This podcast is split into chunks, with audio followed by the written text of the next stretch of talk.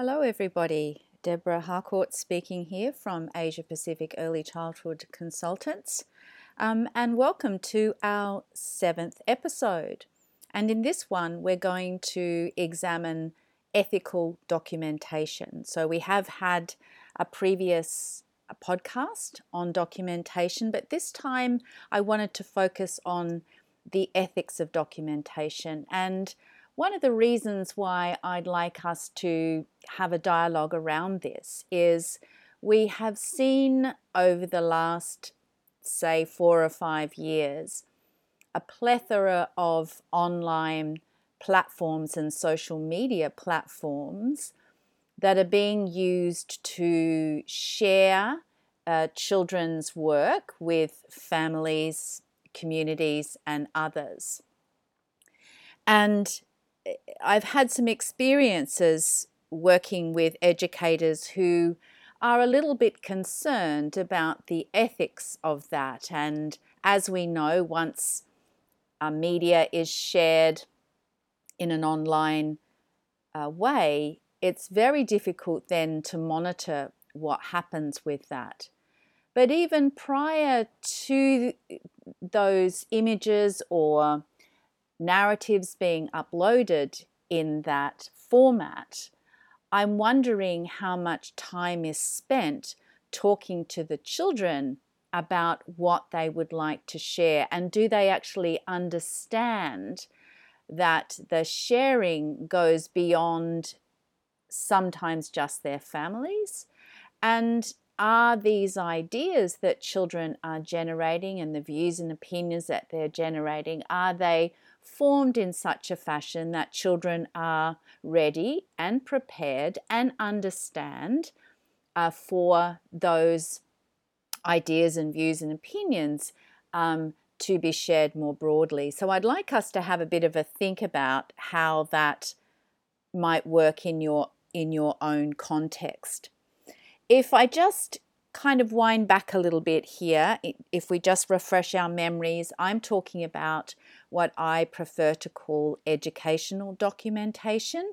Many people refer to it as pedagogical documentation, and others refer to it as just documentation. But what I'm referring to here around educational documentation is the kind of recording and reporting that relates to the planning and organization of teaching and learning. And by that I mean it's supported by deliberate acts of um, careful observation, deep listening, documenting and recording that, interpreting what you see um, alongside of children, with children, in dialogue with colleagues, and ensuring that you are as close to what we might call the truth or the reality of what children are doing and, and how you're being intentional in your teaching. Our colleagues in Reggio Emilia, where I certainly draw great inspiration from, and I know that many of, of the listeners for these podcasts draw inspiration from our colleagues in Reggio Emilia, they use educational documentation with a specific purpose of amplifying or enhancing uh, children's identity as a learner, a teacher's identity as a learner, and researchers. Amplifying communication, so really giving great credibility to what the community values and what the teachers and the children value. And also, I guess, very importantly for our colleagues in Reggio Emilia, they are amplifying relationships, which they see as the cornerstone of the work that they do. And those relationships, of course, mean relationships between children, between adults, between adults and children, but also a really close examination of the relationship between children and the environment, the materials and resources, and that creates that context for learning. Educational documentation tells a story, or it should tell a story. And as such, as a story, as a narrative, it can be read in many different ways by different people and for different purposes. But that reading needs to be done over time. And I think we get stuck in something that, um, and I've often seen educators just click a photograph and five minutes later it's on a social media platform shared with parents about what your child did today, uh, or it's up on the wall. Without that negotiation and dialogue, but also without the opportunity to, I guess, measure and qualify the learning that happens over time. So we can actually use our educational documentation for a purpose of watching teaching and learning un, uh, uh, focus and unfold over time. And the focus then becomes how children learn rather than what children learn. So I think there's a difference between those two. And I think we have an obligation on behalf of children as the reporters of teaching and learning that we are able to amplify how children, the processes that children go through to learn. And I think that that's part of our ethical responsibility, not just the outcome of what children have learnt, but what processes do children use to test those theories, to find out some answers, to look at new ideas, to start developing new questions. And I guess what we have to do then is we have to make visible the negotiation that happens between the children and the teachers so that others, including children and our colleagues, can see we're transparent, I suppose I'm saying. We're transparent about the relationship that happens between the adults and children, the teachers uh, and the children, and the learning that happens. If we can make that negotiation or that beautiful a way of um, expression that Stefania Giamminuti uses of, of the, the delicate dance in that negotiation between children and teachers as they co research and, and co learn as children are unpacking these theories. So, if we are observing or seeing children thoughtfully, this might put us in a situation where we're really thinking deeply about the ethics of what we're sharing because remember, once you make something visible, you're actually saying to whatever audience it is, whether it's you're sharing something with the children, whether you're sharing something with your colleagues, uh, you're presenting something at a parent information evening, or you're sharing more generally with parents from displays on the wall or in social media. What you're actually saying is, This is what I value. Or perhaps this is what we value as an early childhood setting. You're saying these things are important. So we've got to think about the difference between, you know, the, the washing line full of butterfly prints where every child has done one in, as you know, that only takes a few minutes compared to a thoughtful display or presentation of children's thinking that has unfolded over time. It says something different to your audience about what you are valuing. So, we're also saying it's not that we're just observing what children can do, but we're observing what we are able to see. And we also, I think, must have some deep critical reflection on what it is that we can see because our background, our professional education, our understanding of children, our understanding of our professional practice is the lens that we use to interpret uh, teaching and learning. So it's not just that we can see children doing something in the sandpit um, block area with loose parts, but what is it that we're actually seeing children do? How do we dig deeper into that so that we're actually transmitting to children what we value is so much richer than just what the children are doing, just um, playing with pipes in the sandpit or building a track with the blocks. We're trying to uncover what theories they are uh, testing or developing or trialing. And I think we have an ethical and moral obligation to look much deeper than a having a superficial lens. But of course, that depends on the way we see, the way we see children, the knowledge that we bring to the interpretation, uh, the dialogue that we have with, with uh, our colleagues and with children. Now, I've often asked children, this is what I think you were trying to tell us through your block building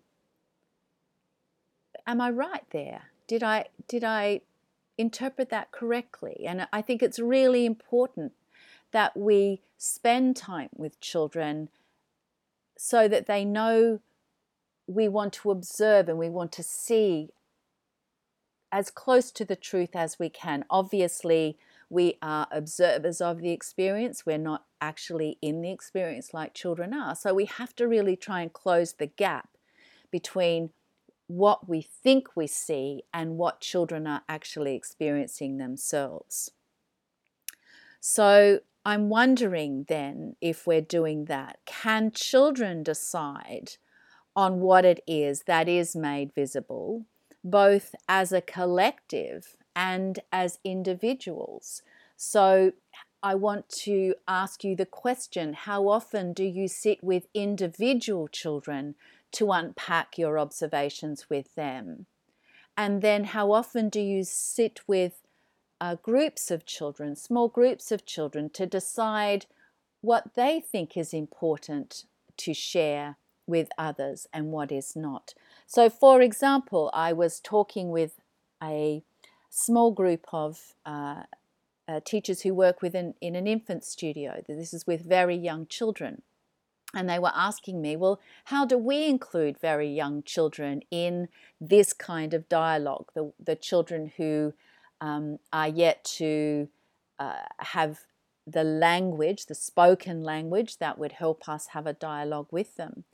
And I asked them if they would be prepared to sit on a, a regular basis with children, perhaps in the afternoon, um, with a group of photographs that they may have taken over the last few days and just lay the photographs out and draw the children's attention to them.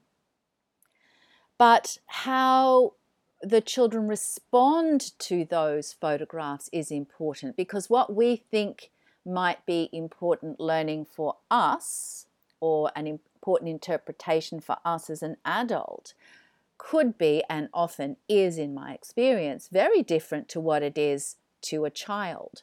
So, those photographs that seem to draw children's attention, the photographs that they go close to, the photographs that they spend quite some time either pointing or looking at, or indeed maybe they scan the photographs and they move away, but still leave them there. They may come back to them. But if they don't, I'd like you to have a dialogue with each other about what what does that mean?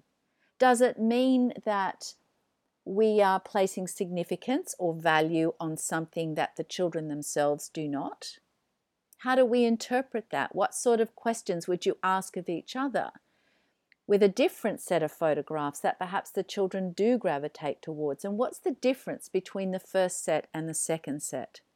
So, I'd like us to think about the way in which we can transfer some of that decision making on, onto children so that they have opportunities as both individuals and as small groups to decide on what is made visible to a broader audience, whether it's other children, um, your colleagues, or indeed with, with families. I'd also like to ask you, and those of you who've um, done some work on image of child will be quite familiar with what I'm speaking about here. But I'd also like to ask you to examine what you have made public in the past and ask yourselves what image of child is being presented in that documentation. Have you taken responsibility for choosing an image of child that positions the child from infancy as competent? And I think that, that again, that image of child as a competent child from infancy is often quite a superficial look, the child can do that. The child is able to do this. But I want you to think a little bit more deeply about that is from, from a, a thought position that competency means children have the competence to be able to achieve something, to go through that process of learning. So I'm wondering what responsibility, what ethical responsibility do we have when we're, we are sharing children's thinking with others and making thinking and learning visible? Are we also saying it's not that children can accomplish something, but it's the ability from infancy for children to instigate, to discover, to unpack, to construct and reconstruct. And I think that becomes really important in terms of our ethical and professional responsibility so people actually understand what it is that we are, are trying to do. So, if we come to the assessment how do we make the assessment visible and how do we share the assessment or the interpretation of learning? Using the developmental domains or your curriculum document whatever you use. In australia we use the early years learning framework or you might use the PYP principles. You can use those outcomes as your guide for interpreting learning. That's one thing. But how do you engage this strategy of measuring the outcomes or assessing the outcomes, how do you engage that strategy with children's thinking? That is an authentic partnership between children and teachers. I really think this needs to happen because a lot of the assessment of learning is done without the child. So I'd like us to think about working with children in a professional partnership because I think children have a right to be involved in the assessment of their learning. And I also think a child has the right to know what a teacher is going to teach and therefore document. I think this is an incredibly important uh, way of framing your, your planning in terms of working with the child on that and the care that you take with then presenting your planning and presenting your documentation in a public way.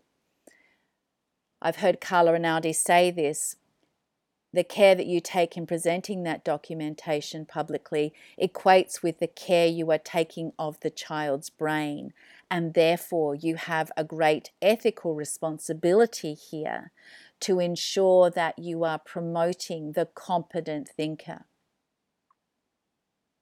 So it's not about, in the end, I think, it's not about behaving better ethically, but being ready to be ethical in your behavior and your actions as a reporter, as, as people who are responsible for reporting teaching and learning, then you must be ready to be ethical in both your behavior and in your actions documentation in the main, I think, has become quite a bureaucratic activity, which I think results in practice that is a technique that just repeats itself from day to day to day. So it becomes a task ridden driven thing without any opportunity to transform pedagogy, to transform children's role in the documentation in a thoughtful, ethical, and artful way.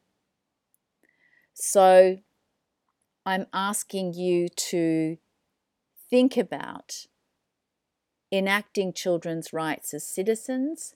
They have been given opportunities and the means to be able to take part and have an opinion. And therefore, a child needs to know what's going on and be invited into those conversations around making the teaching and the learning visible. So, I hope I've given you a little bit of food for thought there. I think ethical documentation uh, is and documenting in an ethical way is an incredibly important professional conversation for us to have. And I'd really like to hear from you about your views and opinions around this and look forward to having an online conversation with you. I'll be back next week for the final podcast in 2017, and I'm going to focus on celebrations and some thinking around um, how we can be more thoughtful around the kinds of celebrations that we have. So until then, uh, thanks for listening, and I look forward to uh, meeting you soon. Bye for now.